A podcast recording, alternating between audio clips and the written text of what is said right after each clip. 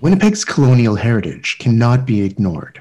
While William Forbes Alloway established a community foundation that has come to signify the strength of community philanthropy and the vital importance of community led solutions to complex challenges, how he accumulated his wealth must be acknowledged. Alloway and Champion Bank, which was at one time the largest private bank in Western Canada, dealt in Metis scrip.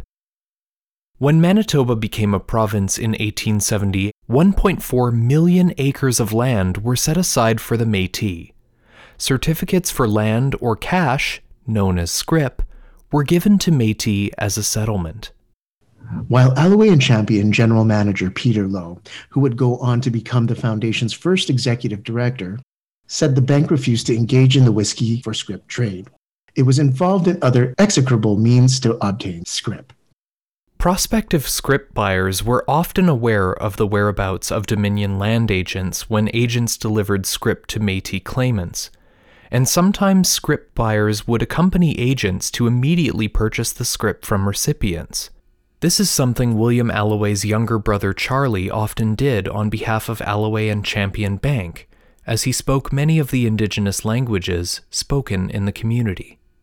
Scrip holders could use the scrip for any land opened for homestead, and dealers could therefore resell it to new settlers.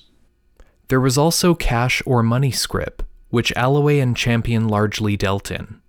It could be applied at face value to purchase Dominion government lands. Many things have changed since William Alloway came to our community with the Wolseley expedition.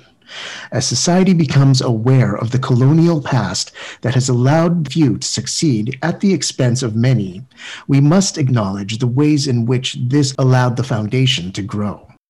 As we enter into our second century, the Foundation is committed to acknowledging these past wrongs, listening to our community, and adjusting our activities. Because Radio is produced by the Winnipeg Foundation in partnership with 93.7 CJNU FM. If you'd like to listen to previous episodes or subscribe to our podcast, please visit becauseradio.org.